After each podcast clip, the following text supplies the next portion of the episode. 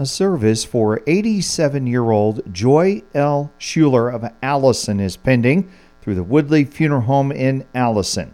Joy L. Schuler passed away Tuesday at the Rehabilitation Center of Allison. Celebration of life for 60 year old Rick Whitman of Iowa Falls will be Saturday from noon until 3 p.m. at the Julia O'Neill Park in Iowa Falls. The Woodley Funeral Home in Iowa Falls is caring for the family. Rick Whitman passed away Wednesday at his home in Iowa Falls. Funeral service for 79 year old Douglas Dwayne Marsh of Greene will be Saturday at 1 p.m. at the St. Peter Lutheran Church in Greene. Burial will be in the Rose Hill Cemetery in Greene. Visitation will be Saturday from 11 a.m. to 1 p.m. at the church.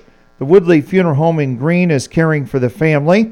Douglas Dwayne Marsh passed away uh, Monday at his home in Greene.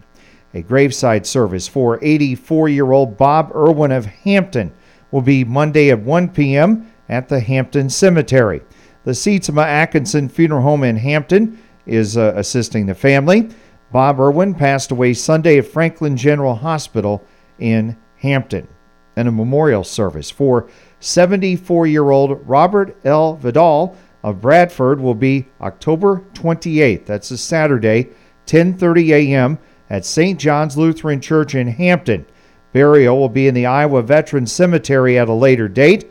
The Woodley Funeral Home in Iowa Falls is caring for the family. Robert L. Vidal passed away on uh, September 25th at his home in Bradford.